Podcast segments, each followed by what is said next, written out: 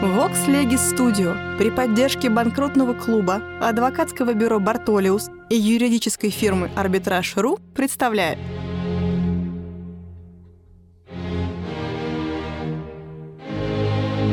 Габриэль Феликсович Шершеневич. Конкурсный процесс. Конкурсное производство.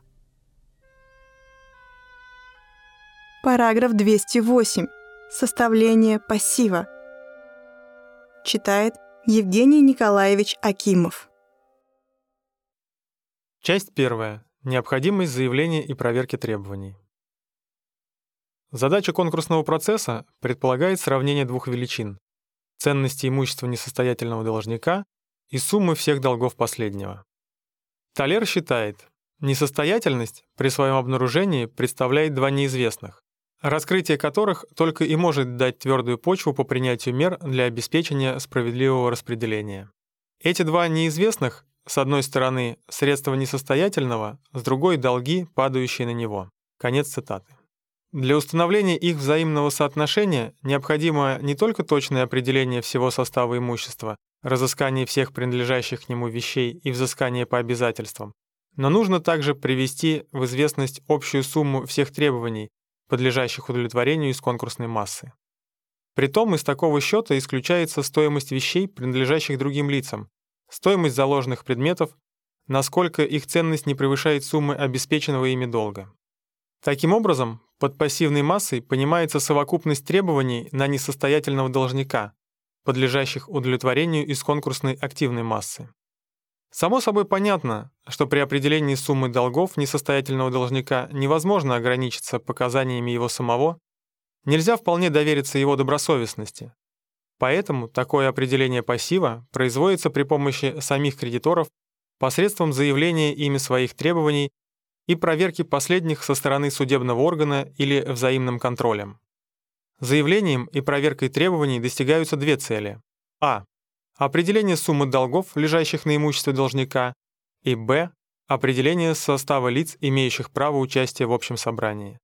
Заявление конкурсного требования представляет значительное сходство с предъявлением иска, а принятие заявленного требования с судебным решением, разрешающим исковое требование. Мы увидим потом, что некоторые последствия его, как, например, перерыв давности, сходны с последствиями иска в гражданском процессе. Заявление конкурсного требования имеет место тогда, когда невозможно предъявление иска. Принятие заявленного требования заменяет собой судебное решение, обращая к исполнению это требование. В конкурсном процессе исполнение наступает помимо судебного решения. Этот взгляд, представляющий некоторые сомнения на Западе, находит в себе особенно сильную поддержку в нашем законодательстве, которое возлагает проверку заявленных требований на конкурсное управление, представляющее собой нижнюю степень суда. От обязанности заявлять требования должны быть освобождены. Первое. Кредитор, который уже предъявил суду свои претензии, когда просил о признании должника несостоятельным. Передавая конкурсному управлению все дело производства по данному делу, суд поставит управление в известность относительно этих требований. Второе. Кредитор, о взыскании по требованию которого во время открытия конкурсного процесса производилось в том суде дело. Третье. Кредитор, требование которого передано из других присутственных мест, где производилось взыскание. Иначе должен быть решен вопрос о необходимости заявления требований, бывших уже в виду у администрации, которая предшествовала конкурсу. Администрация не превращается в конкурс, а прекращается, и тогда открывается конкурсное производство. Следовательно, преемственности между ними нет, и конкурсному управлению могут остаться неизвестными права кредиторов, бывшие в виду у администрации. Из общего правила о необходимости для всех кредиторов заявлять свои требования исключаются, однако, требования, обеспеченные залогом или закладом, как удовлетворяемые вне конкурсного порядка. Если же обеспеченный кредитор, не рассчитывая на полное удовлетворение, намерен участвовать в конкурсной массе, в таком случае и он обязан сделать заявление. Возникает вопрос о необходимости заявления в том случае, когда кредитор является одновременно должником. Может быть, здесь возможно допустить компенсацию. Если она будет признана возможной, то вправе ли такой кредитор непосредственно произвести зачет и против иска конкурсного управления выставить свое требование. Или он обязан наравне с прочими кредиторами заявить свою претензию и просить о зачете? Допущение компенсации в конкурсном процессе оправдывается справедливостью. Говорят, что невозможно принуждать лицо уплачивать свой долг полностью, когда оно само получает только частичное удовлетворение. Однако мы решаемся высказать, что именно допущение компенсации представляется несправедливым и нелогичным. В самом деле, защитники компенсации при несостоятельности становятся на точку зрения конкурсного кредитора, являющегося в то же время должником. При этом упускается из виду интерес всех прочих кредиторов. Допущение зачета составляет привилегию в пользу одного кредитора, отражающуюся вследствие того на остальных верителях. Если лицо должно было 1000 рублей несостоятельному должнику и в то же время состояло кредитором в отношении к нему на ту же сумму, то для конкурсных кредиторов далеко не безразлично, погасится ли совершенно этот долг или разница поступит в массу. Например, при 40% дивиденде будет уплачено в массу 600 рублей. Какая же несправедливость обнаруживается в подчинении каждого кредитора общему порядку равномерного удовлетворения? Связь долга с требованием представляется совершенно случайной, и на такой случайности основывается привилегия кредитора. Ввиду этих соображений нельзя не отнестись сочувственно к французской юриспруденции, которая при молчании законодательства единодушно высказывается против допущения компенсации при несостоятельности. Совершенно противоположного воззрения придерживается германское право, предоставляющее кредитору свободу зачета своего долга требованиям к несостоятельному должнику. Тому же взгляду следуют под влиянием германского, венгерский и английский конкурсные уставы. В русском законодательстве также признается допустимость зачета, и притом только в общих чертах без пояснения подробностей, которые у нас тем более необходимы, что наши гражданские законы умалчивают о зачете как способе погашения обязательств.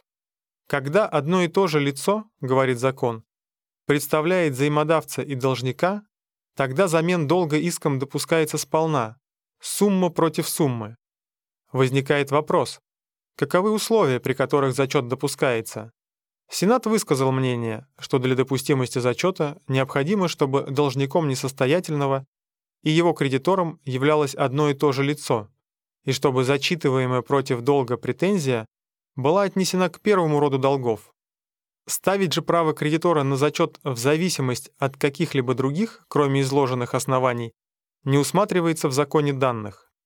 Но Сенат, очевидно, сам признал неправильность своего взгляда, когда позднее установил условия зачета, которые предполагают: первое, что кредитором и должником является одно и то же лицо. Второе, что у этого лица имеется какое-либо имущество несостоятельного, из которого мог бы быть произведен зачет. Третье, что долг несостоятельного существовал до объявления несостоятельности.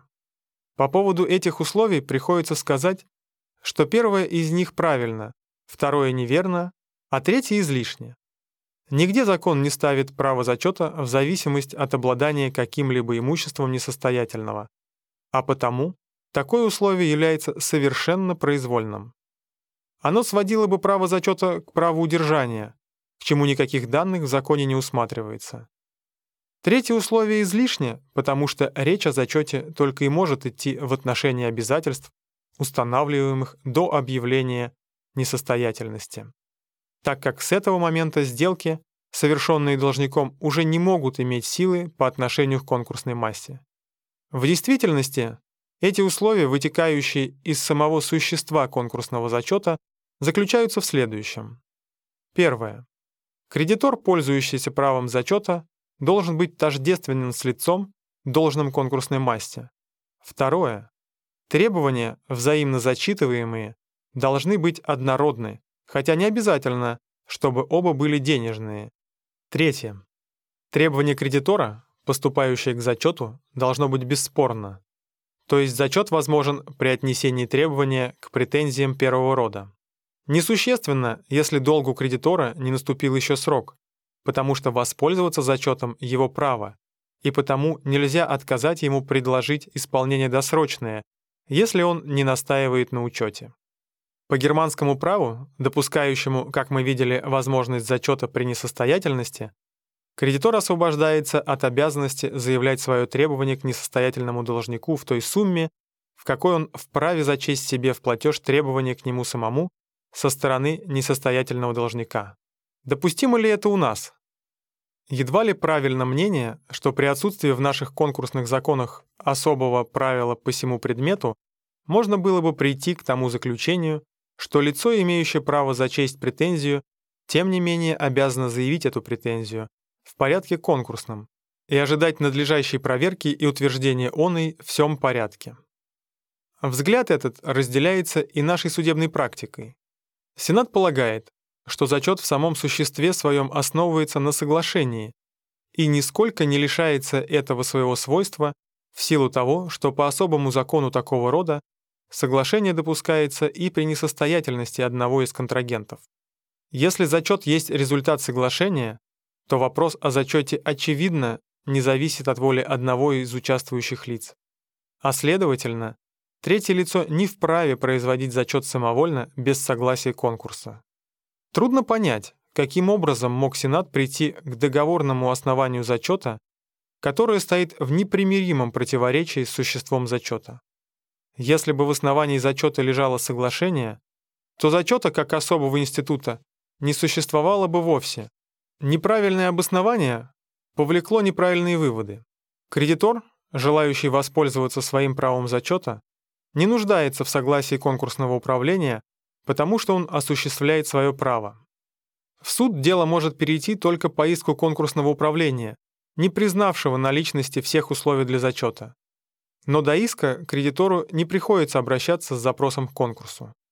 Если закон устанавливает обязательность представления всех требований под страхом отнесения их к четвертому разряду долгов или совершенного исключения из конкурсного процесса, то эта угроза может иметь силу только в отношении тех требований, которые не находят в себе другого способа удовлетворения. Но когда закон допускает компенсацию, он тем самым допускает отдельное от конкурсного процесса удовлетворение, как и в случае обязательства, обеспеченного залогом или закладом. Поэтому кредитор вправе воздержаться от заявления и против иска конкурсного управления выставить свое требование, потому что закон не устраняет установленные им компенсации при незаявлении претензии. Часть 2. Срок заявления. Сроки, назначаемые разными законодательствами, и способы их установления представляются крайне различными. Так, французское право обязывает всех кредиторов заявить свои требования после объявления несостоятельности. Не исполнившим этого делается напоминание через общую публикацию и отдельные повестки об обязательности предъявления требований в течение 20 дней, следующих за собранием, которое назначается для выбора новых попечителей или утверждения прежних. Для кредиторов, живущих не в месте объявления несостоятельности, срок заявления увеличивается по верстным срокам, смотря по расстоянию. Французский торговый кодекс, параграф 492. Мы уже видели, что срок этого собрания составляет 15 дней от объявления несостоятельности. В Германии закон открывает значительную свободу усмотрению суда при назначении срока для заявления требований. Срок для заявления конкурсных требований назначается от 2 недель до 3 месяцев. Германский конкурсный устав, параграф 138, пункт 1. Суд имеет возможность сообразоваться с обстоятельствами данного дела, с разбросанностью кредиторов, с большей или меньшей сложностью ликвидируемого хозяйства. В самом деле, если некоторые предприятия имеют кредиторов в отдаленнейших пунктах, то, напротив, в простых неторговых хозяйствах может быть только несколько верителей, состоящих налицо. Длинный срок, необходимый в первом случае, является излишней проволочкой во втором, поэтому прием германского законодательства следует признать наиболее целесообразным. Итальянский торговый кодекс, заимствовавший так много положений у германского права, признал и в этом случае преимущество его постановлений перед французским законодательством. Кредиторы несостоятельного обязаны представить заявление о своих требованиях и документы, на которых таковые основаны, в канцелярию суда в течение срока, назначенного в определении об объявлении несостоятельности, который не должен превышать 1 месяца. Итальянский торговый кодекс, параграф 691, пункт 5 и параграф 758. Итальянское право дает только меньший простор при выборе срока сравнительно с германским. Одним из недостатков английского законодательства является пренебрежение настоящим вопросом, составляющим один из существенных моментов конкурсного процесса. По английскому праву первое собрание кредиторов должно быть созвано на срок не далее 14 дней со времени воспоследования охранительного приказа. Разве суд по особым причинам признает более удобным, чтобы собрание было созвано на позднейший срок, но ничего не сказано о приглашении кредиторов делать заявление о своих требованиях. Английский конкурсный устав, параграф 15 и приложение. Русское законодательство, в котором конкурсное право образовывалось в течение XIX века постепенно, путем наслоения, не успело еще выработать единство постановлений. Вследствие того существуют различные сроки, смотря по тому, в каком суде объявлена была несостоятельность. Причем сроки различаются не только своей продолжительностью, но и способом их установления. В конкурсных делах, производимых коммерческими судами, срок различается, смотря по отдаленности кредитора от места открытия конкурсного процесса. Находящиеся в том же городе должны заявить свои требования в течение 2 недель. Жительствующие в других местах империи в продолжении 4 месяцев, а пребывающие за границей не позже 1 года, причем сроки эти считаются со времени последней публикации. Устав судопроизводства торгового, статья 416. Сроки эти исчисляются, как говорит закон, от позднейшей публикации в последних ведомостях. Сначала Сенат толковал это выражение в том смысле, что течение срока надо считать с позднейшей публикации в сенатских ведомостях, а позднее признал, что срок должен исчисляться со времени вообще последней публикации в каких бы из упомянутых в статье 413 ведомостях это ни было. Решение Судебного департамента правительствующего Сената 1896 год, номер 1371, 1897 год, номер 53. Подобный способ установления сроков, заимствованный из французского права, представляет значительные неудобства. Трудности заключаются в том, чтобы определить с точностью, к какой категории кредиторов относится подающий заявление. Из слов, употребляемых законом, обнаруживается, что 2-недельный срок установлен для находящихся в городе, в котором объявлена несостоятельность. Следовательно, обусловливается не постоянным местом жительства, а местом фактического нахождения кредитора. Но такое нахождение может быть совершенно случайно, вдали от постоянного места жительства, где находятся все дела и документы кредитора. В этом случае 2 недели представляются чрезмерно кратким сроком. Далее возникает вопрос, если подчинение этому сроку стоит в зависимости от фактического нахождения лица в том или ином месте, то в какое время требуется его присутствие? Должен ли кредитор пребывать или отсутствовать в течение всего срока? Закон предполагает в настоящем случае пребывание в городе не только в день публикации, но и после того не менее 2 недель безотлучно. Устав судопроизводства торгового, статья 417. Неудобства, возбуждаемые, с одной стороны, краткостью 2-недельного срока при обширности нашей страны, возрастают, с другой стороны, от продолжительности годового срока.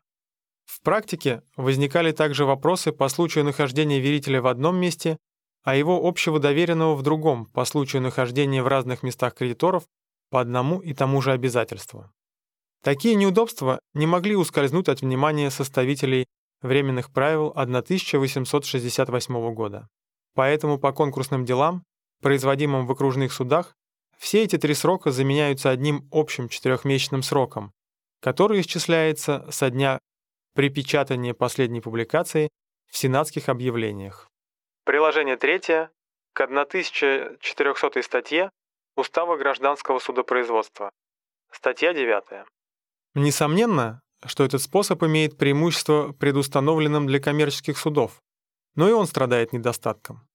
Закон не дает суду возможности сообразоваться с условиями данного дела и назначать более краткий или более продолжительный срок, смотря по отдаленности кредиторов, по сложности хозяйства. При простой, особенно неторговой несостоятельности, Четырехмесячный срок будет нередко излишним замедлением производства.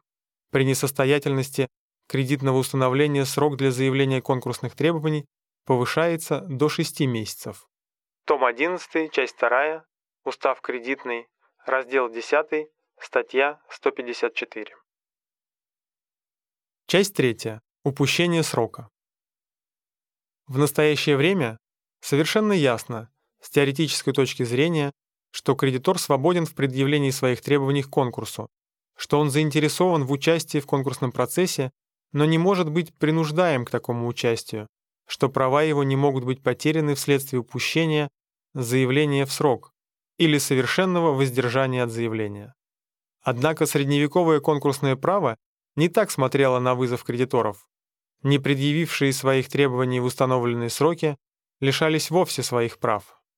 И в позднейшее время встречаются подобные исторические примеры обратного, как, например, в известных банкротствах Теппера, Шульца, Гейзлера в последние годы польского государства, когда учреждена была особая комиссия для этих дел, вызывавшая кредиторов под угрозой потери своих прав.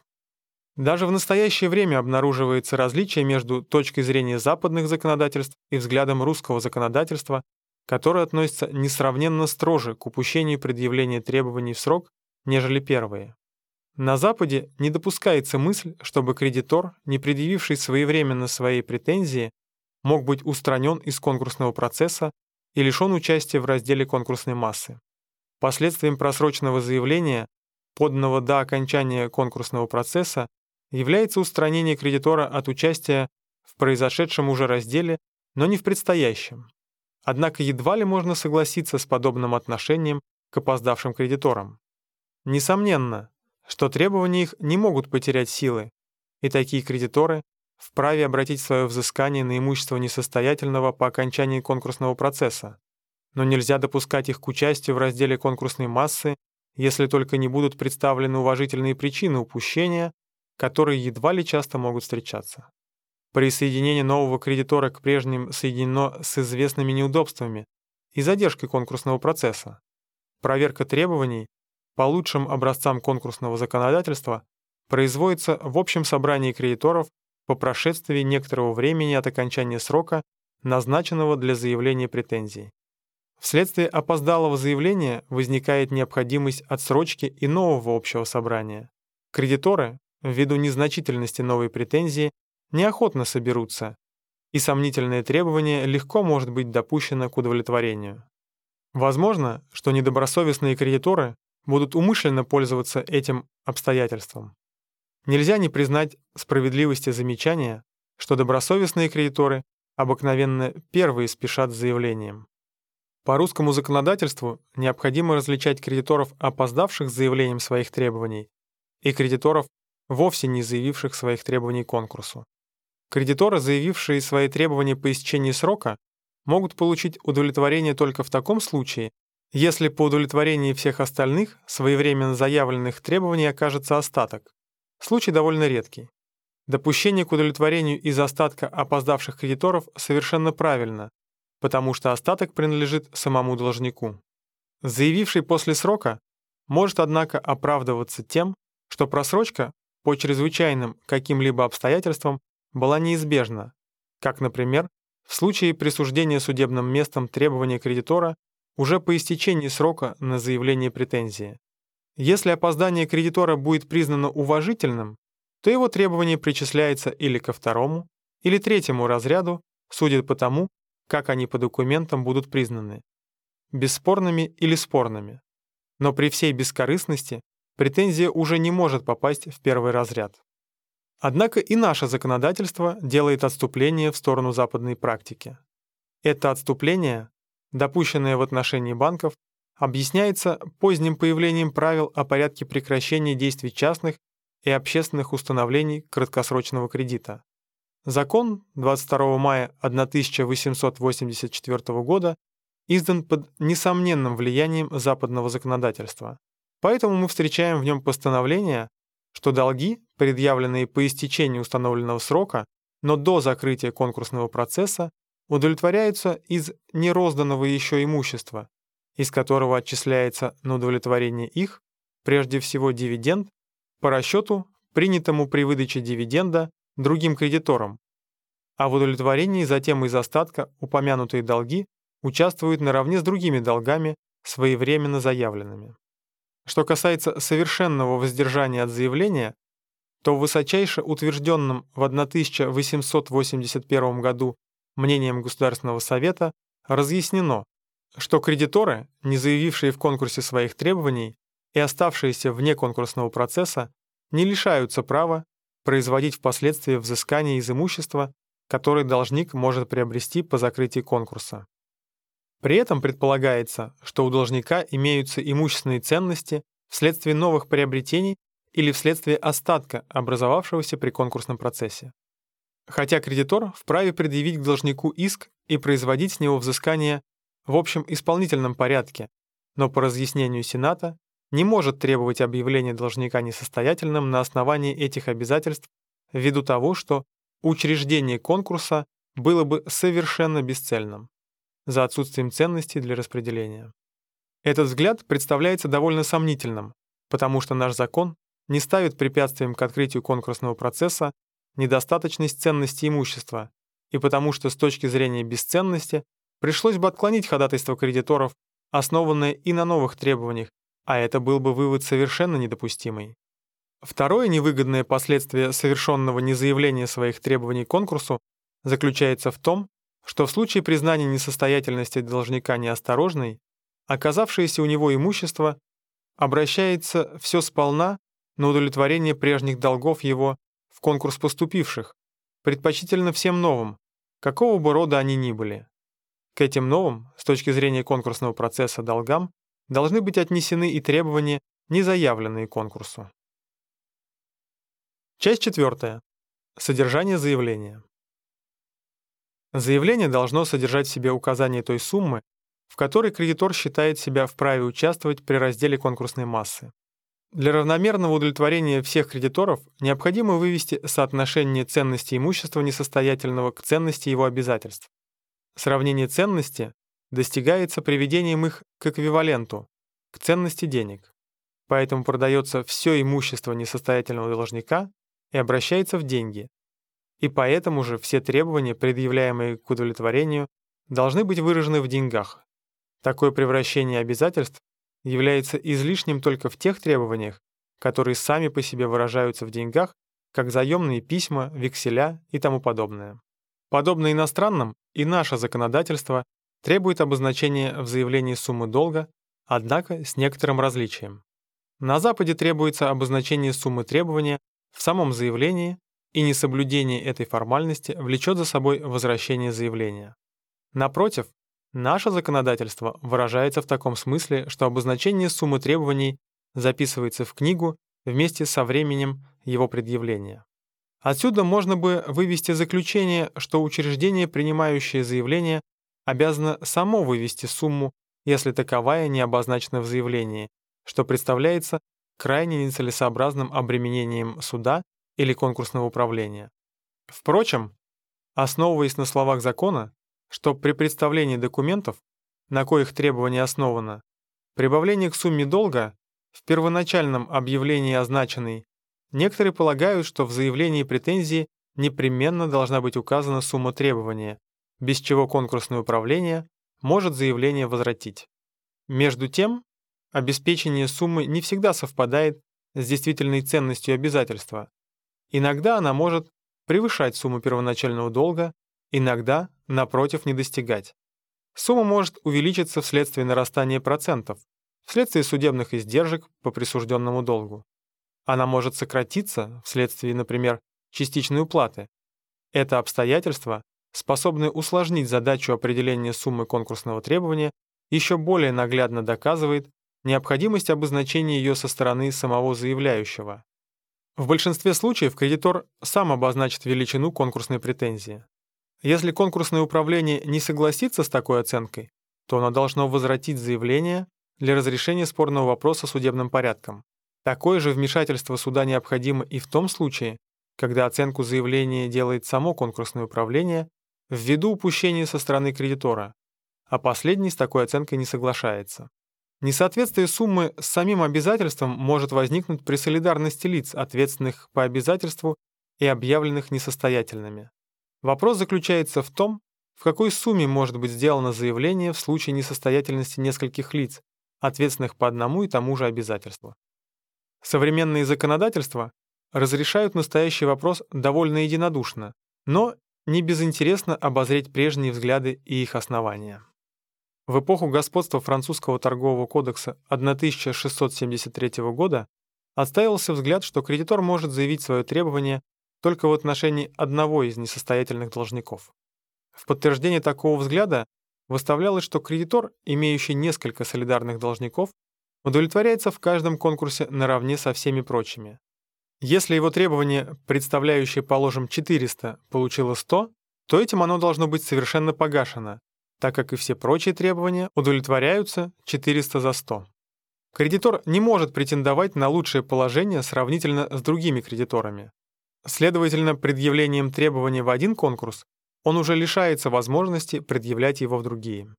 Против такого воззрения выступили французские юристы XVIII века с Патье во главе.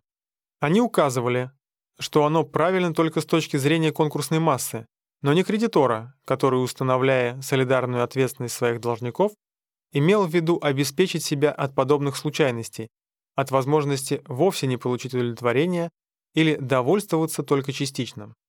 Поэтому предлагалось заявление только той суммы, в какой требование осталось неудовлетворенным в остальных конкурсах. Не говоря уже о формальных неудобствах такого способа при одновременной несостоятельности, положение это противоречит тем доводам, которые защитники его выставили против первого воззрения. Кредитор имел в виду обеспечить себе полное удовлетворение, но таковое невозможно при рассматриваемом способе. В самом деле, кредитор никогда не достигнет полного удовлетворения. Если в первом конкурсе выдается 50%, он получает по своему требованию в 200 только 100. Во втором конкурсе, при том же проценте, он получит 50, в третьем 25. И все-таки часть долга остается непокрытой, если только не встретится конкурс, дающий полное удовлетворение. Поэтому в настоящее время восторжествовала третья система, допускающая заявление в каждом конкурсе на полную сумму, так что требование 100 может быть заявлено в 2 или 3 конкурсах на полную сумму 100. Однако было бы несправедливо допустить возможность получения свыше действительной ценности обязательства. При удовлетворении в каждом конкурсе делается отметка о величине полученного удовлетворения. Положим, в 3 конкурса заявлено требование в 100. Причем первый конкурс выдавал 40%, второй 20% и третий 60%. Получив в первом конкурсе 40, а во втором 20, кредитор может получить в третьем только 40. Если бы он после первого конкурса обратился к третьему, выдающему 60%, то во втором он уже вовсе не мог бы получить удовлетворение. Но обстоятельство это не мешает заявлению в каждом конкурсе требования на полную сумму. Такого же взгляда держится наше действующее законодательство, хотя оно высказывает его по своему обыкновению в частной форме. Когда по векселю, совокупно подписанному или надписанному разными лицами, впавшими потом в несостоятельность, один и тот же векселедержатель, участвуя в разных массах, предъявит в них свой иск, то он, получив из первой массы часть, равную с прочими заимодавцами, имеет право требовать из второй и всех последующих остального платежа до полного его удовлетворения и с процентами по день открытия несостоятельности. Для сего, по мере уплаты, каждое конкурсное управление надписывает на векселе выданную ему часть, а после полного удовлетворения вексель с протестом оставляется в том конкурсном управлении, которое произвело последнюю уплату. Сила этого положения должна быть без сомнения распространяема и на всякого рода иные обязательства. Часть 5. Порядок заявления. Заявление должно быть сделано тому суду, которым объявлена несостоятельность. Однако с учреждением конкурсного управления все дела, просьбы и отношения, к составу массе принадлежащие, вступают непосредственно в конкурсное управление, сюда же передается и все дело производства, бывшее в суде. Отсюда возникает вопрос, может ли заявление быть подано вместо суда в конкурсное управление, и в случае утвердительного ответа, обязан ли суд по учреждении конкурсного управления принимать заявление. Едва ли подлежит сомнению возможность представления заявлений конкурсному управлению, которое осуществляет задачи конкурсного процесса. Если закон возлагает на суд обязанность принятия заявлений, так это именно ввиду отсутствия еще конкурсного управления. Суд в этом случае исполняет первоначальные только меры. С учреждением конкурсного управления вмешательство суда в составление актива и пассива является совершенно излишним, не соответствующим даже его контролирующей роли.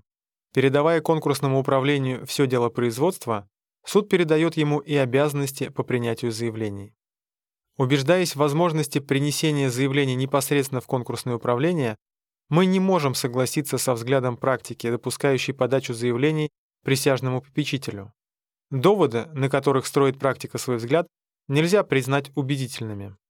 В решении Гражданского кассационного департамента 1884 года, номер 131, указано, цитата, «В законах о несостоятельности не содержится постановление, по которому со времени назначения присяжного попечителя к делам несостоятельного должника заявление кредитора о своей претензии, сделанной не суду или конкурсу, а сему присяжному попечителю, считалось бы недействительным.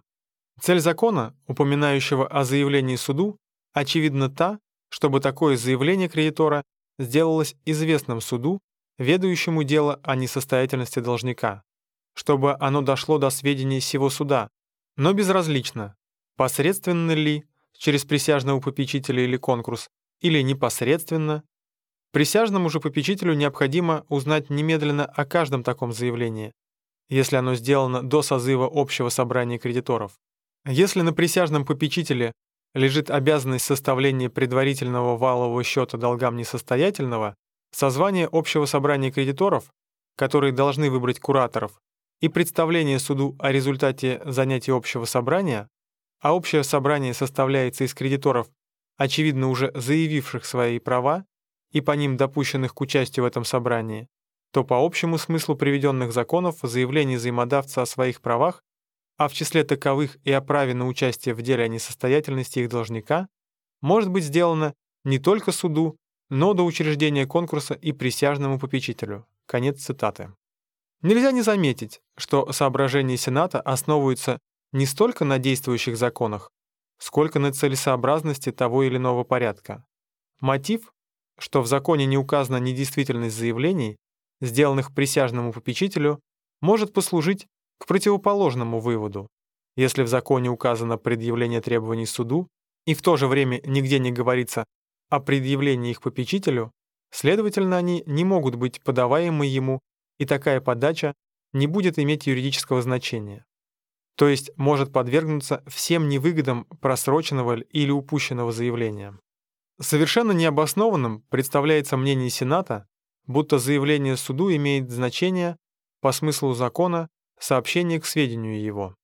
Напротив, по общему смыслу, суд несет на себе обязанности конкурсного управления до учреждения его, тогда как присяжный попечитель принимает только предварительные меры охранения имущества.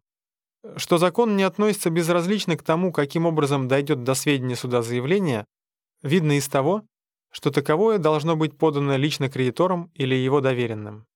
Необходимость же знания со стороны попечителя о каждом заявлении для составления валового счета достигается сведениями, которые он может всегда приобрести в суде. Ввиду сказанного мы полагаем, что заявление должно быть приносимо суду до учреждения конкурсного управления, а после того, как конкурсному управлению, так и суду. Если заявления, подаваемые по закону суду, могут быть по учреждении конкурсного управления, представляемые последнему, то все же суд не освобождается от обязанности принять заявление, подаваемое ему непосредственно, так как закон нигде не освобождает его от этой обязанности. Такого же взгляда держится судебная практика. Несомненно, что суд должен передать представленное ему заявление конкурсному управлению. Было уже упомянуто, что закон требует личного заявления со стороны кредитора или через доверенного. Только при заявлениях на небольшую сумму, именно не более 600 рублей, дозволяется пересылка по почте вместе с надлежащими документами. Однако из общего правила делается исключение в пользу кредиторов несостоятельного банка. которым разрешается подача заявления по почте без ограничения суммы. Наш закон слишком снисходителен к формальным условиям заявления, чем немало затрудняется задача суда и конкурсного управления. Мы видели, что требуемое обозначение суммы едва ли возлагается на подающего заявление, так что в случае упущения с его стороны таковое значение должно быть сделано самим принимающим учреждением. Точно так же, предписывая указание времени, с которого долг состоялся, закон не возлагает о значении его на самого кредитора. Только неоплата заявления гербовым сбором служит с формальной стороны основанием к возвращению его. К непринятию со стороны суда, но не конкурсного управления, которому заявления подаются без оплаты гербового сбора. Но особенные затруднения на практике должно производить освобождение от обязанности немедленного предъявления документа, на котором основан долг, а следовательно и заявление. Иностранные законодательства с полным основанием предписывают приложение к заявлению документов в подлиннике или, по крайней мере, в копии. Напротив, наше законодательство требует, чтобы при заявлении было указано только, на каком документе основывается претензия, но не требует предъявления самого документа, который может быть представлен позднее, в назначенный судом или конкурсным управлением срок. Если кредитор впоследствии в назначенный ему срок не представит документов, то требование его исключается. Представление заявления без документов имеет то же значение, что и оставление без движения искового прошения. Оно прерывает давность, оно не считается просроченным, если подано до истечения срока предъявления требования, а документы поданы по окончании его. Непредъявление же документов в назначенный конкурсным управлением срок равносильно незаявлению своевременно требования.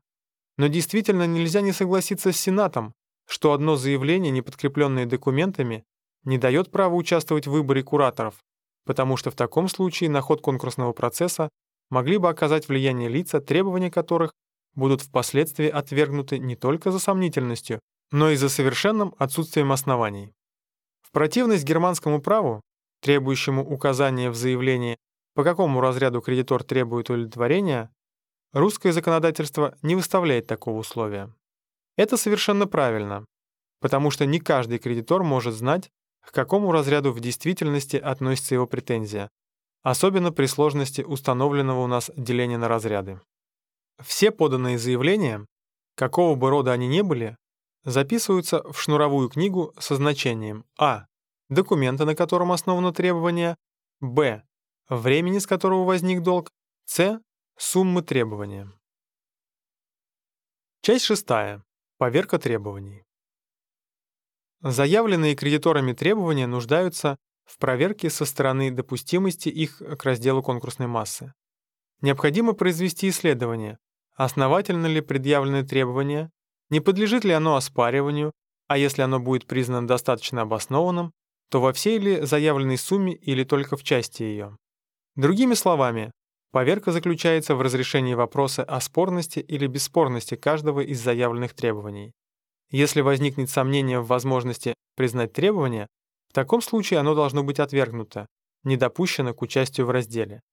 Эта задача выражена и в нашем законодательстве, но в форме настолько неудачной, что возникает сомнение в значении ее. Все требования, заявленные в положенный срок, разделяются конкурсным управлением на три рода. К первому роду долгов причисляются долги бесспорные, основанные на документах, очевидных и неопровергаемых, по которым, следовательно, не возникает сомнения в возможности допустить их к удовлетворению, если только они согласны с законными признаками бесспорности. Ко второму роду относятся требования, которых документы нуждаются в подробнейшем рассмотрении, следовательно, такие, допущение которых обусловливается устранением сомнений, ими возбуждаемых. Причем это устранение достигается исследованием, произведенным со стороны конкурсного управления. Наконец, к третьему роду долгов принадлежат требования, основанные на документах недействительных, то есть недопустимых в силу присущего им юридического дефекта, хотя эта точка зрения конкурсного управления и может быть опровергнута судебным исследованием. Рассмотрим ближе, какие признаки дает закон для причисления требований к бесспорным или спорным. Заметим только, что последнее различие представляется совершенно излишним, потому что дело конкурсного управления отказать в допущении известного требования вследствие возбуждаемого им сомнения, но не признавать недействительности обязательств. К первому роду долгов относятся. Первое. Векселя, опротестованные согласно уставу о векселях или по коим срок протеста еще не наступил, когда по сличении их с книгами и с делами окажется, что они действительно выданы были за купленные и поступившие товары и имущество, или же за прежние, по торговле бывшие и по книгам явные долги и счета, или же за наличные деньги, коих приход по книгам явен. Следовательно, для причисления векселя к первому роду долгов необходимо а. чтобы он был составлен с формальной стороны правильно, б. чтобы при наступлении срока он был опротестован, с. чтобы не было сомнений в его валютности. Хотя вексельный устав 1902 года отказался от валютного реквизита, но при несостоятельности абстрактности векселя не придано никакого значения. Конкурсное управление не может удовольствоваться формальной правильностью векселя, оно должно войти в рассмотрение и его материальной правильности. А так как по новому уставу о векселях валюта может быть не обозначена в векселе, то конкурсному управлению приходится произвести исследование валютности по книгам должника. Другими словами, вексель переходит сам собой во второй род долгов. И стоит должнику не записать в книге выданного векселя, как векселедержатель оттесняется из первого рода во второй, а может быть даже и дальше, если конкурсному управлению не удастся восстановить со стороны должника, что к должнику по выданному векселю действительно поступила какая-либо ценность. Строгость закона, неуместность его требований на практике значительно смягчается. Если по смыслу закона вексель не может быть занесен в первый род долгов, пока не будет устранено сомнение в его валютности, то на практике вексель не заносится в первый род долгов, если возникает сомнение в его безвалютности. Второе. Долг за приобретенное несостоятельным недвижимое имение, когда из обязательств им выданных явствует, что цена имения расположена была по срокам и не была еще продавцу заплачена. Из буквального смысла закона можно было бы вывести заключение, что если цена должна быть уплачена по условию позднее вся, а не по частям, то долг этот не относится к первому роду долгов, но здравый смысл и справедливость вооружаются против такого толкования. Третье. Заемные письма, договоры и обязательства, до несостоятельности совершенные во всем на законном основании, и при том, когда и предмет их, то есть выданные или полученные по ним деньги, задатки по книгам и делам видны. Последнее выражение, невольно прорвавшееся у законодателя, дает, однако, возможность ослабить бесцельный формализм, возлагающий на заявляющего требования тяжелую обязанность опровергать предположение в безденежности заемного письма. Если конкурсное управление усмотрит из дела несостоятельного, что известное обязательство могло быть им совершено, оно не вправе признать требование сомнительным, хотя бы оно и не было занесено в торговые книги. Четвертое. Долги, значащиеся по конторским книгам, введенным в установленном порядке. В этом случае соответствие записей в торговых книгах несостоятельного должника и кредитора служит достаточным основанием для отнесения претензий к первому роду, хотя бы и не было иных документов. Пятое. Капиталы малолетних, взятые несостоятельным для употребления по своим делам или по торговле, если сие доказано будет актами, поименованными выше. Здесь закон уже совершенно теряет почву под ногами. Выше он указывает на внешние признаки отнесения долгов к первому роду, тут же внезапно переходит к происхождению их и сам смешивает деление долгов на роды и разряды. Если несостоятельный обратил капиталы малолетнего на собственные нужды и не внес этого обстоятельства в свои книги или не имеет книг по роду своих занятий, то капиталы малолетних будут исключены из числа бесспорных. Шестое. Казенные недоимки в податях, пошлинах и всякого рода казенных сборах, не на договоре или займе основанные. Какие казенные сборы, налоги или пошлины могут быть основаны на договоре или сведены к займу? А если речь идет о долгах казне, то почему же долг по займу не может быть отнесен к первому роду, если он основан на векселе или заемном письме, подтверждаемом торговыми книгами несостоятельного? Седьмое. Церковные деньги, когда они несостоятельным издержаны на собственные его надобности и числятся по книгам церковным в начете на нем. Не всякий долг церкви причисляется к первому роду. Для этого необходимо а. чтобы долг был удостоверен церковными книгами, и б. чтобы деньги были издержаны несостоятельным на свои надобности. Первому условно не отвечает протокол Причта о том, что после смерти несостоятельного должника не оказалось в наличности таких-то процентных бумаг или таких-то сумм. Второму условию не отвечает неправильное израсходование церковным старостой церковных денег. К церковным деньгам должны быть причислены не только деньги, предназначенные на нужды церкви, но и деньги, предназначенные на содержание причта и на раздачу бедным. 8. Иски казенные и частные, в судебных местах окончательно решенные и ко взысканию присужденные. В данном случае имеется в виду требования, основанные на исполнительных листах. Первоначально Сенат держался, и совершенно правильно, того взгляда, что судебное решение по иску, заявленному после в конкурс, влечет бесспорное отнесение претензий к первому роду. Но потом Сенат пришел к заключению, что требование, основанное на исполнительном листе, не может быть отнесено к первому роду, если оно возбуждает веское сомнение в безвалютности. Действительно, возможно, что должник нарочно заручится ранее объявление несостоятельности судебными решениями по безденежным искам, облегчая их проведение путем признания. Сенат находит, что при таких условиях отнесение претензий к первому роду было бы очевидно не согласно со справедливостью. Но предложенное Сенатом разъяснение очевидно не согласно с законом. Против таких действий должника конкурсное управление может реагировать определением свойства его несостоятельности, а причисление требования, признано судебным решением, к числу спорных претензий, таит в себе внутренние противоречия. Впрочем, гражданский кассационный департамент причисляет требования, основанные на исполнительных листах, как бесспорных к первому роду долгов. Решение гражданского кассационного департамента 1875 года номер 42 и 1898 года номер 66. Второй род долгов обнимает все те требования, которые не входят ни в первый, ни в третий. То есть, которые, с одной стороны, не допускают признания их бесспорными, а с другой не могут быть совершенно отвергнуты. Ко второму роду долгов относятся: первое. Векселя, не опротестованные согласно Уставу о векселях. Второе. Векселя, опротестованные согласно Уставу о векселях или по коим срок протеста еще не наступил, когда о них нет в книгах и делах ясных доказательств, чтобы они выданы были за товары, за имущество, за наличные деньги или по прежним торговым счетам.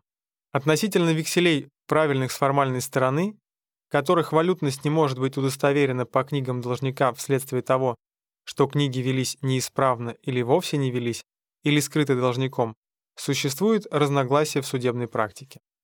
Четвертый, а потом судебный департамент относит такие векселя ко второму роду, тогда как гражданский кассационный департамент причисляет их к первому роду.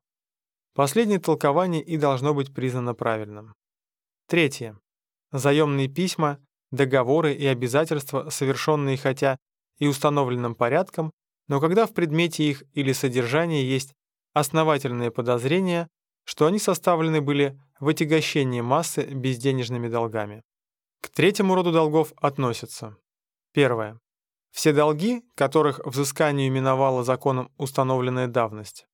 Очевидно, что это уже не требования, так как они потеряли юридическую силу и значение. Второе. Все долги, которых документы составлены с нарушением законом установленных правил.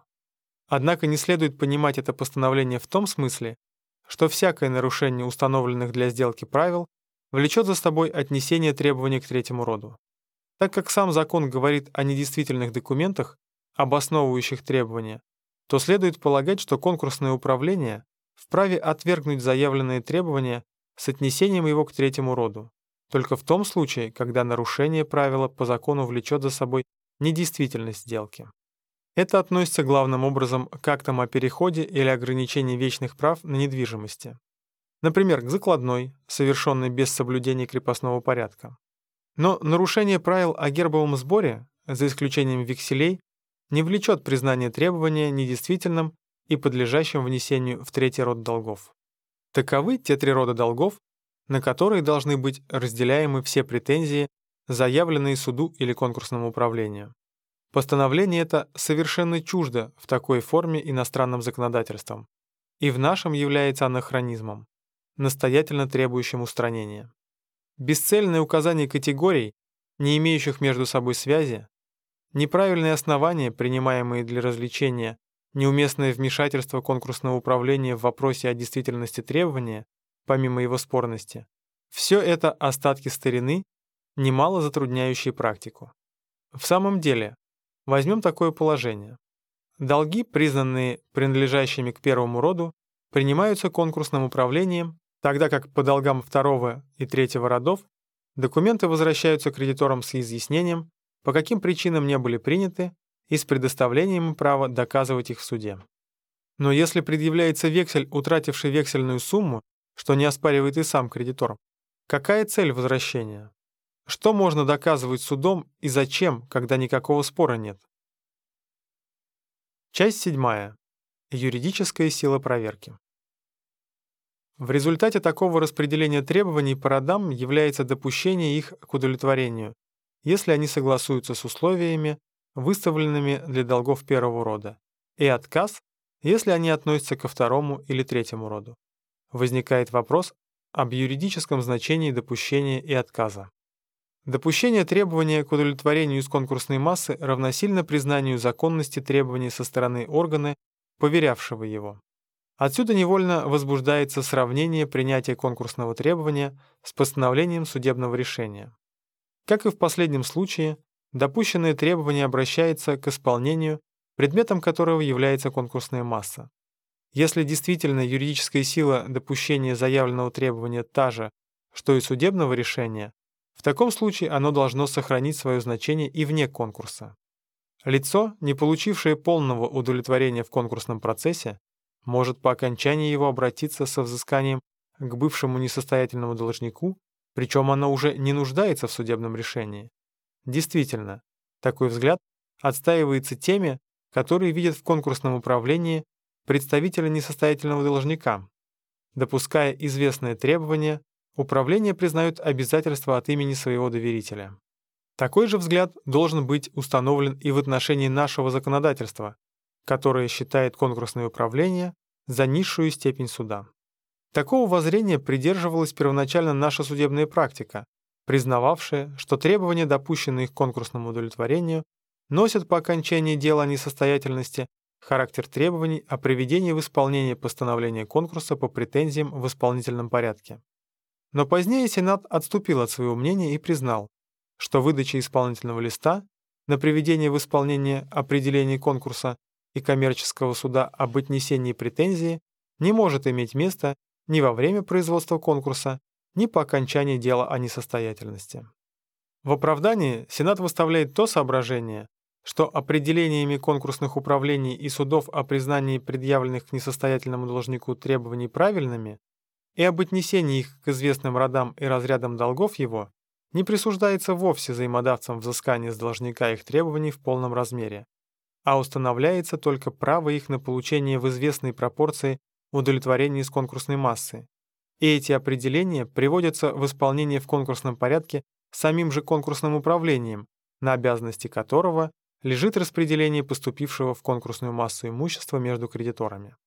Такой взгляд следует признать правильным. Признание конкурсной претензии имеет своей целью исключительно только допущение кредитора к участию в конкурсной массе. Признание претензии производится конкурсным управлением без участия должника, а между тем по окончании конкурсного процесса кредитору придется стать лицом к лицу с должником, и последний может возразить, что он без суда не может быть лишен прав на свое имущество, что он долго не признавал, что он может опровергнуть доказательства кредитора. Поэтому если кредитор, которого претензия была признана в конкурсе, но не была удовлетворена совершенно или отчасти, пожелал бы впоследствии взыскать должное с имущества, приобретенного позднее несостоятельным, то он обязан предъявить иск в суде и только на основании судебного решения может в общем порядке получить исполнительный лист.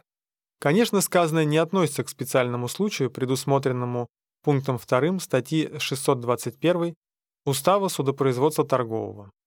Можно ли признать то же значение за отказом суда или управления к допущению требования? По самой цели конкурсного процесса отказ также не может иметь значения судебного решения. Конкурсное управление отвергает требования, кажущиеся ему сомнительными, предоставляя подлежащему суду разрешение вопроса о существовании права. Признавая по внешним признакам спорность заявленного требования, конкурсное управление не входит в рассмотрение его по существу, а потому и не может отвергнуть само право. Отвергнутое требование сохраняет всю силу по окончании конкурсного производства, если только оно не было отвергнуто в это время судебным порядком. Часть 8. Порядок поверки. Нельзя не согласиться, что действительно счастливая явилась мысль призвать всех кредиторов к делу поверки. Они собственным интересом побуждаются ко взаимному недоверию, потому что, чем более они будут доверять друг другу, тем менее каждый получит. Их собственный интерес представляется лучшим обеспечением внимательного отношения к делу. Такая идея нашла себе осуществление почти во всех иностранных законодательствах, но нашему она, к сожалению, чужда. По французскому законодательству поверка наступает, по крайней мере, через 3 дня по истечении сроков, предоставленных для заявления кредиторам, имеющих жительство во Франции. Поверка совершается в общем собрании кредиторов под председательством судьи-комиссара. Доклад по каждому требованию производится попечителем, который подготовляет его заранее для избежания потери времени. Каждый кредитор, присутствующий в общем собрании, может представить возражение против допущения того или другого требования. Такое же право предоставлено и самому несостоятельному должнику, который приглашается к участию в общем собрании. Все действия и прения заседания вносятся в протокол. По германскому праву поверка также производится в общем собрании кредиторов. Причем день заседания должен быть назначен не ближе 1 недели и не далее 2 месяцев со времени истечения срока для заявления требований. Председательствование в заседании принадлежит судье. В заседании, назначенном для поверки требований, каждая из заявленных претензий отдельно подвергается рассмотрению как относительно суммы, так и относительно разряда удовлетворения. Несостоятельный должник обязан дать объяснение по претензиям. Заявленное требование подвергается поверке, хотя бы кредитор, которому оно представлено, не явился в заседание. Требование считается утвержденным, насколько оно в заседании, назначенном для поверки, не было оспорено ни со стороны попечителя, ни со стороны кого-либо из конкурсных кредиторов. Если требование было оспорено в заседании со стороны несостоятельного должника, и если дело по этому требованию во время открытия конкурсного процесса находилось уже в судебном рассмотрении, то кредитор вправе просить о возобновлении производства против несостоятельного должника. Вслед за поверкой требований суд вносит результаты поверки в особую табель. Подобный же порядок принят в законодательствах бельгийском, венгерском, испанском. Некоторую особенность представляет итальянское законодательство. Требования поверяются самим судьей-комиссаром посредством сличения представленных документов с книгами и бумагами несостоятельного. Недоверие, которое выразил итальянский законодатель в отношении попечителя, не оправдывает того обременения, которое, несомненно, падает на судью, может быть, и не всегда владеющего в достаточной степени коммерческой техникой и знанием бухгалтерии. Подготовка к поверке должна занять массу времени, отрывающую судью от обычных его обязанностей. Кроме того, закон предоставляет судье возможность, но не обязывает его приглашать к участию в поверке попечителя, комитет кредиторов и самого несостоятельного должника. Требования, не оспоренные и признанные судьей за достоверные, считаются допущенными к участию в разделе актива. Для оспоренных требований назначается новый срок для их поверки, причем как несостоятельный, так и кредиторы могут присутствовать и заявлять возражения против требований, уже проверенных или имеющих быть проверенными. Несомненно, что порядок этот значительно уступает порядку, принятому французским и германским законодательствами. Еще слабее организован порядок поверки в английском законодательстве. По английскому праву каждое требование поверяется попечителем, от которого зависит допустить требование к участию в разделе конкурсной массы или отказать в допущении вполне или в части. Если он откажет, то должен письменно известить кредитора о причинах отказа. Если кредитор недоволен распоряжением попечителя по вопросу о допущении требований, то суд по жалобе кредитора может отменить или изменить распоряжение попечителя. Но таким образом попечитель совершенно произвольно определяет допустимость или недопустимость требований, так как кредиторам, не знающим оснований заявленных требований, очень трудно возражать против допущения их. Совершенно иную картину, нежели большинство западных законодательств, представляет наше законодательство. Поверка требований лежит на обязанности конкурсного управления и притом бесконтрольно. Ни суд не имеет непосредственного надзора за этим процессом, ни кредиторы не призваны к участию во взаимном наблюдении. До учреждения конкурсного управления задача поверки требований лежит на суде. После этого момента на конкурсном управлении или суде, смотря по тому, которому из них заявлено требование. Правда, конкурсное управление обязано представить отчет в своих действиях окончательному общему собранию, которое по этим представлениям постановляет свои решения. Однако нельзя вывести заключение, чтобы означенное общее собрание кредиторов было вправе по большинству голосов перевершить постановление конкурсного управления об отнесении долгов к известному роду. Общее собрание может приносить жалобы на злоупотребление со стороны конкурсного управления, может делать постановления относительно тех вопросов, решение которых ему предоставлено, как, например, о свойстве несостоятельности, но закон не предоставляет ему права перевершать постановление управления об отнесении претензии к тому или другому роду. Таким образом, конкурсное управление в деле допущения или отказа к принятию заявленных претензий действует совершенно самостоятельно. Произвол выступает особенно резко в том случае, когда члены управления постановляют решения относительно принадлежащих им самим требований. Иностранные законодательства, несмотря на то, что поверка происходит в общем собрании под председательством суда, все же, не доверяя конкурсному попечителю, возлагают на судью обязанность непосредственной поверки требований, принадлежащих самому попечителю. Напротив, у нас кураторы могут совершенно свободно провести и допустить к разделу какие им угодно требования.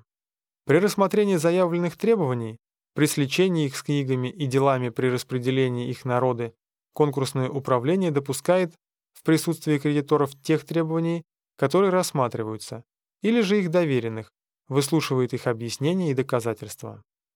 Объяснения представляются кредиторами каждым по своему требованию, следовательно, кредитор не имеет права протеста или оспаривания по требованию другого кредитора, хотя бы он случайно находился в присутствии.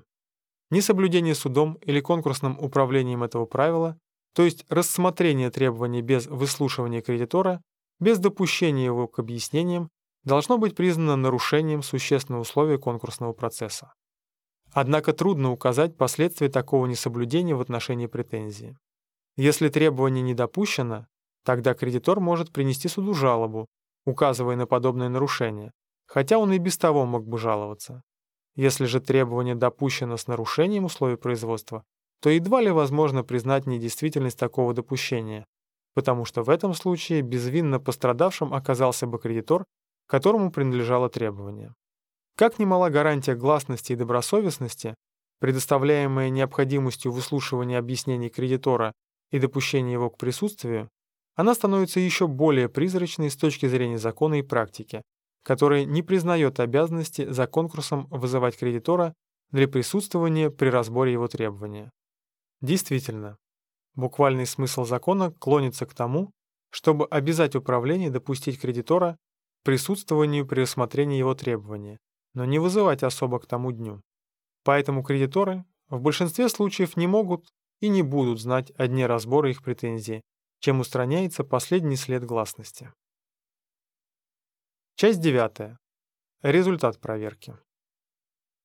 Вопрос об отнесении требований к тому или другому роду решается в конкурсном управлении большинством голосов.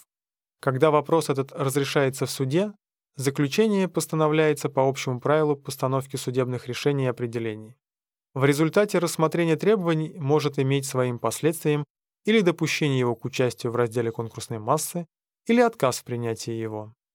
Эти заключения излагаются в определениях, с которых потом выдаются кредиторам скрепленные копии.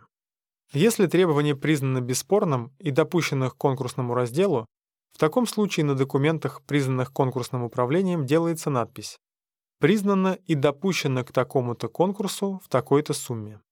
Требование может быть признано только в части, и тогда означается, в какой именно сумме оно допущено, и с этой надписью документ возвращается кредитору. По иностранным законодательствам все кредиторы могут свободно оспаривать допущение того или иного требования, но у нас такое средство невозможно. Спрашивается, есть ли какая-нибудь возможность для отдельных кредиторов протестовать против признания допущения требования? Наша судебная практика склоняется к тому, чтобы дать возможность каждому кредитору обжаловать допущение требования других кредиторов. Однако это решение основано не на юридических соображениях, не на положениях действующего законодательства, а на целесообразности такого права кредитора. К сожалению, оно не находит в себе подтверждения в законе, который предоставляет право обжалования только тому кредитору, чье требование было признано спорным вполне или отчасти. Закон говорит только о жалобах со стороны истцов, то есть именно тех кредиторов, которые заявили свои претензии, отвергнутые судом или конкурсным управлением. Когда требование кредитора отвергается, относится ко второму или третьему роду долгов, тогда конкурсное управление, возвращая документы, должно выставить в определении своем причины, по которым претензия признана спорной. Результатом такого отношения является на Западе возможность для кредитора предъявить иск в судебном порядке и доказывать действительность своего требования. Если суд признает за ним право, в таком случае он допускается к участию в разделе в силу судебного решения. В противном случае он уже лишается возможности домогаться принятия его претензии. Такой способ известен и нашему законодательству, но оно знает еще и другой способ обжалования определения суда или конкурсного управления, а именно в частном порядке в форме частной жалобы. При отказе принять заявленные требования закон предоставляет кредитору право принести частную жалобу на определение конкурсного управления или суда. Жалоба должна быть принесена не позже 7 дней в конкурсных делах, производимых при коммерческих судах, и 2 недель в делах, производимых в окружных судах, причем срок считается со дня выдачи копии с определения. Если определение об отнесении претензий ко второму или третьему роду состоялось до учреждения конкурсного управления, следовательно, постановлено было судом, тогда жалоба приносится на имя судебной палаты или сената. Если же определение постановлено было конкурсным управлением, то на него, как на низшую степень суда, жалоба приносится суду. Цель такой жалобы — пересмотр заявленной претензии на основании приложенных документов без необходимости представления новых доказательств права кредитора. В этом отношении частная жалоба является весьма льготной для кредитора, дает преимущество перед исковым порядком, но вместе с тем отражается вредно на быстроте хода конкурсного процесса. Кредитор, пропустивший принесение в срок жалобы, лишается уже возможности вести дело в частном порядке, а должен начать исковой процесс. Наши законы, как и западные, предоставляют кредитору в случае признания его требования спорным право предъявить иск и доказывать принадлежащие ему требования в общем порядке. На Западе иск предъявляется против лиц, оспоривших претензию. Но у нас проверка производится только конкурсным управлением, следовательно, иск мог бы быть предъявлен только к нему. Наш закон не дает права сосредоточить все исковые дела вокруг конкурсного суда, как это делается некоторыми западными законодательствами. Правило это вполне целесообразно, так как способствует упрощению и ускорению процесса. Ввиду отсутствия в нашем законодательстве подобного постановления, иски должны быть предъявляемы по общему правилу о подсудности. Закон ограничивает возможность предъявления иска известным сроком, а именно он должен быть подан не позже 3 месяцев. Срок этот исчисляется со дня объявления кредитору окончательного постановления.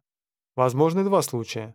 Кредитор заявил жалобу в частном порядке в установленный срок или не заявил. В первом случае 3-месячный срок должен считаться со времени ответа того учреждения, которому была принесена жалоба. Если же кредитор в течение установленного срока не заявил жалобы, в таком случае течение срока для подачи искового прошения должно считаться с окончанием 1-го срока. Какое же последствие может иметь упущение 3-месячного срока? Невозможно допустить, чтобы пропущение срока влекло за собой потерю самого права. Кредитор не теряет его в случае совершенного непредъявления в конкурс, он не может потерять его и тогда, когда требование отвергнуто, без рассмотрения его по существу. Однако, сохраняя свое право, которое может получить осуществление по окончании конкурсного процесса, кредитор лишается возможности получить удовлетворение из конкурсной массы, а претензия его исключается из счета.